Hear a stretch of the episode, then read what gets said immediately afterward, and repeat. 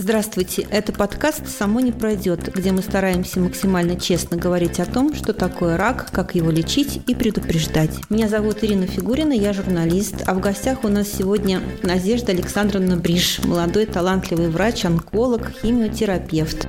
А поговорим мы о сахаре, как связаны сахар и рак, действительно ли рак питается сахаром, какой-то четкой связи установить просто невозможно. Тогда что имеют в виду, когда говорят о том, что сахар каким-то образом влияет на рост раковых клеток?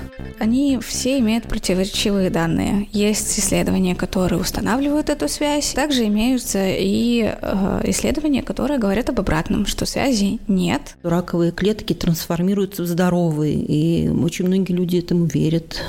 Они в любом случае будут получать энергию каким-либо путем. Ограничение глюкозы их в этом не остановит, скажем так. Можно ли вообще отказаться от сахара? Не навредит ли это никак организму? Например, если человек вообще полностью исключит сахар из своего рациона? Если им хочется шоколадную конфету съесть, я думаю, что не стоит себя ограничивать в этом желании.